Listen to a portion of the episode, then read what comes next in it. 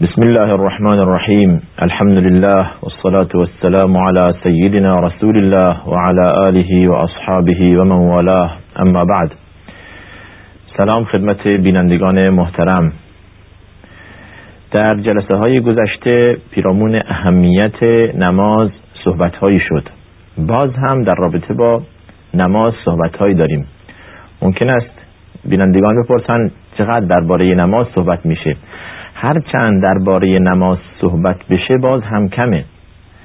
زیرا نماز از اهمیت ویژه‌ای در اسلام برخورداره. عرض کردیم که نماز در دین به منزله سر در بدن است. و از اونجایی که خداوند آن را دومین رکن از ارکان اسلام بعد از شهادتین قرار داده ما به آن اهمیت بیشتری قائل هستیم. و این حدیث را عرض کردیم خدمت بینندگان محترم که اونهایی که نماز نمی‌خوانند یعنی به اصطلاح تارک سلاتند از دایره ایمانی و اسلامی خارجند. یک سری مسائل روی اونها مترتب میشه که زندگی آنها به هم می‌زنه. حتی مسئله زناشویی آنها را زیر سوال می‌بره. برای که شرعا درست نیست زمانی که ما گفتیم اون که نماز نمی‌خونه از دایره اسلامی خارج است و با زنی ازدواج کنه که مسلمانه و اهل دینه و اهل نمازه و اهل تقواست این مسائل خطرناک در بردار تذکر میدیم برای کسانی که تا به حال غافل بودند و به نماز اهمیتی نمی‌دادند و نماز نمیخواندند. اعلام بعد دقت کنند لاعقل از پنج فرض از پنج وقت سه وقتش رو بخونند. اگر که همیشه حاضر به جماعت نیستند از پنج وقت سه وقت رو بخونند. معناش نیست که دو وقت دیگه لازم نیست یا واجب نیست. معناش اینه که لاعقل جزء تارک سلات یا جزء افرادی که از دایره ایمانی و اسلامی خارج میشن جزء آنها نباشن. حداقل جزء آنها نباشن. در جلسات قبل اشاره کردیم که جمعه ها لاقل در مساجد حضور پیدا کنند. برای که نماز جمعه دیگه نمیشه در خانه خوند. جمعه باید که در جماعت بعد در مسجد برگزار بشه. لذا گفتن فرض عین هست. یعنی بر فرد فرد مسلمانان واجب است که در مسجد حضور به هم رسانند و نماز جمعه در مسجد ادا بشود. در ادامه مبحث نماز به اینجا رسیدیم که نماز باید با کیفیتی ادا کرد که رسول الله صلی الله علیه و سلم آن را ادا کرده و بیان فرموده و در این باره صحبت هایی شد و اشاره به فعل و گفتار رسول الله صلی الله علیه و سلم کردیم. در آخرین مبحث از مبحث نماز به این مطلب اشاره می کنیم که بعد از نماز نیز یک سری سنت است که ما لازم است خود را با آن آشنا کنیم یا خود را ملزم سازیم که آنها را انجام بدهیم. این سری سنت ها بعد از نماز است. زمانی که ما گفتیم نماز با کیفیتی باشد که روحیه داشته باشد و با کیفیتی باشد که زحمات ما به هدر نرود. تمام اینها را عرض کردیم. حالا بعد از نماز هم یک سری مطلب هست که باید انجام داد. این باید را من برای افرادی عرض می کنم که اهمیت به نماز می‌دهند یعنی حیف است اون که نماز را صحیح می‌خواند و اجر و پاداش هایی که بعد از نماز هست یا اعمالی که بعد از نماز هست که نتیجتا منجر به پاداش های خیلی خوب میشه رها کند و ترک کند. آن را اوراد نامند. عبارت است از ذکر و ورد و تسبیح. رسول الله صلی الله علیه وسلم بعد از اینکه سلام نماز می‌دادند سه بار میفرمودند استغفر الله استغفر الله استغفر الله. استغفار می‌کردند. در اینجا یک تعمل کوتاه. بیننده می‌پرسد که اگر نماز بالاخره رابطه است بین خدا و بنده و حالا که سلام نماز داده شده و این رابطه قطع شده موقتا چرا استغفر الله بگوید؟ مگر کار بدی کرده؟ مگر نیست که استغفر الله در مقابل معصیت انسان می‌گوید؟ یعنی طلب غفران و آمرزش از خدا می‌خواهد و طلب می‌کند. بله ولی این هم باز معنی دارد. زمانی که ما عرض کردیم در نماز دلها به جای دیگر می رود همه ماها بلا استثناء خود را بر کسی ترجیح نمیدیم. ماها از شما بدتر. در این که در باره نماز هیچ کس نمی‌تواند الا من عصم الله مگر کسی که خدا یعنی خواسته باشد او را در نماز اینطور ثابت نگه دارد که وسوسه هایی در دل او خطور نکند. بارها شنوندگان می‌پرسند در برنامه ها ما در نمازمون وسوسه به وجود میآید چیکار کنیم؟ عرض کردیم خود ما هم وسوسه در نماز بهمون دست میده در, در, در نماز یعنی دلمون به اصطلاح حاضر نمیشه. ولی خب حتی الامکان باید دقت کرد. باید دقت کرد خود را مشغول قرائت صحیح کرد. نحوی به اصطلاح دل حاضر شدن را از می‌کنم یعنی خود را مشغول به قرائت و فهم قرآن کرد. حالا اگر ما قرآن را بلد نیستیم معنیش لاقل خود را مشغول می‌کنیم به صحیح خواندن. یعنی دقت می‌کنیم که غلط نخوانیم. آداب قرائت را یاد بگیریم. در قرائتمون در هین نماز دقت می‌کنیم که خود را ملزم به صحیح خواندن قرائت کنیم. نه. اون سبب میشه که ما قلبمون بیشتر متوجه نماز بشه. پس چون که قلب ها بالاخره از اون چیزی که لازم است خود را به آن ملزم کند یعنی به معنی و فهم و درک آیات یکم غافل میشه و حواس ما این طرف و اون طرف میره افکار ما به بیرون از نماز میره حالا بعد از نماز ما استغفار می‌کنیم به درگاه خداوند. خدایا اگر نقصی اگر اشکالی اگر کم و کاستی در این نماز بود ما را عفو فرما.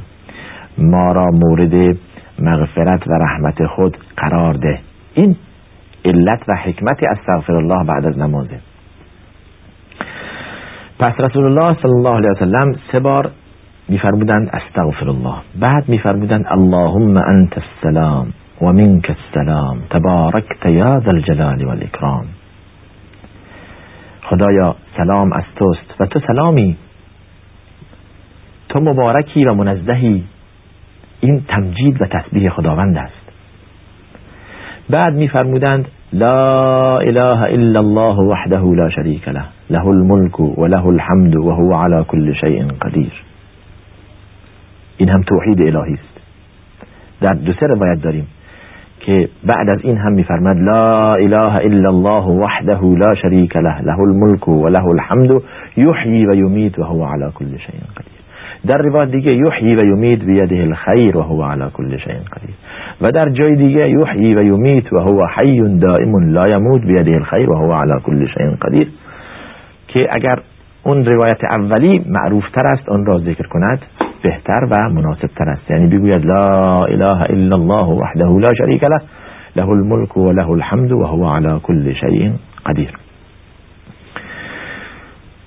اینطور وارد شده که بعد از نماز صبح ده بار بعد از نماز مغرب هم ده بار و بعد از همه نمازها لاقل یک بار بگوید. بعد از همه نمازهای فرض یعنی بعد از نمازهای پنج وقت بعد از صبح بعد از ظهر بعد از عصر بعد از نماز مغرب و بعد از نماز عشاء لاقل یک بار بگوید لا اله الا الله وحده لا شریک له الی آخر. و بعد از آن هم اللهم انت السلام.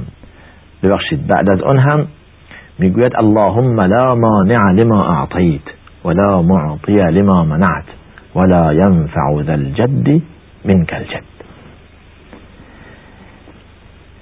خدایا هیچ مانعی از آنچه که شما بدهی و عطا فرمایی نیست. هیچ کس نمی‌تونه جلو بگیره از دهش شما و عطای شما و بخشش شما. و هیچ دهنده و هیچ اعطا کننده در مقابل این که شما معنی کنید و ممنوع بفرمایید نیست. و هیچ قدرتی در برابر قدرت شما نتواند کاری انجام دهد یا مؤثر باشد. هیچ صاحب قدرتی در مقابل قدرت شما نمی‌تواند کاری کند. این باز هم تحمید خداوند باز هم تجلیل الهی است باز, هم خدا را بالاتر از هر چیز دانستن است. این ذکرهایی است که بعد از نمازه ذکرهایی است که بعد از رابطه مستقیم با خداست. بعد از آن هم شما سی و سه بار سبحان الله سی و سه بار الحمدلله سی و سه بار الله اکبر می‌گویید. که جمعا میشه 99 بار. و تکمیله این که برسد به صد می‌گوید لا اله الا الله وحده لا شریک له له الملك و له الحمد و هو على كل شيء قدیر. این صد بار شما ذکر کردید. رسول الله صلی الله علیه وسلم میفرماید که کسی که سی و سه بار سبحان الله سی و سه بار الحمدلله سی و سه بار الله اکبر بگوید که بشود 99 بار و یک بار. لا اله الا الله وحده لا شریک له له الملك و له الحمد و هو على كل شيء قدیر بگوید که آن را صد بار برساند صد مرتبه این را ذکر کند گناهان او بخشیده می شود. حالا علما فرمیدن گناهان صغیره او. و این کانت مثل زبد البحر. در روایت داریم. اگرچه گناهانش به اندازه کف دریا باشد. ملازمت این این اوراد مواظبت بر این اوراد محافظت و نگهداری این اوراد. یعنی شما خود را ملزم سازید ولو که یک کار سنتی است ولی خود را ملزم کردن به این کار خیلی ساده باعث میشه که اجر بسیار زیادی ببرید. سبحان الله این از کرم الهی است. از عطایای الهی است. به ما بندگان ضعیف و بیچاره. در مقابل عمل کم پاداش خیلی زیاد می‌گیریم. واقعا کرم الهی در اینجا گل می‌کنه و مشخص است که ماها چقدر محتاجیم به رحمت و مغفرت الهی. و این راهی است و این سببی است برای دریافت اجر دریافت ثواب و مغفرت و رحمت خداوند. این در رابطه با اوراد نماز و بعد از نماز بود. حالا سوال پیش میاد بیشتر از این هم هست چیزهای دیگه هم هست؟ می‌خوایم بگوییم لا اله الا الله بگوییم می‌خوایم درود به رسول الله صلی الله علیه و سلم بفرستیم. می‌خواهیم از شود که آیات از سوره قرآن بخوانیم. هیچ اشکالی ندارد که شما بنشینید و این اورادها را تکمیل کنید و بیشتر بخوانید. حتی اینطور حدیث داریم کسی که بعد از نماز صبح نشست تا طول آفتاب طلوع کرد و خدا را ذکر کرد انگار یک عمره انجام داده. خداوند به اندازه یک عمره یا ثواب یا اجر یک عمره به او پاداش می‌دهد. این باز هم وارد هست و سنت میدان بازه. اینقدر میدان برای کسب ثواب باز است که نتوان شمرد. راه های مختلفی برای لا یزال لسانك رطبا بذکر الله او کما قال صلی الله علیه وسلم. پیوسته زبانت تر باشد خیز باشد تر باشد از ذکر خداوند. زبانت مرتوب باشد از ذکر خدا از یاد خدا. یعنی هیچ وقت ساکت نشو از ذکر خدا نیست. توقف نکن مرتب بگو. حالا شرط نیست که در مسجد باشد. شرط نیست که حتما بعد از نمازها باشد. در کوچک شما از مسجد برمیگردید به خانه. در محل کار در رفتن در آمدن در نشستن در برخواستن تمام اینها با یاد خدا باشد می شود تمام زندگی یک فرد مسلمان عبادت. این باز می توان جواب افرادی داد که می‌گویند عبادت در نماز است.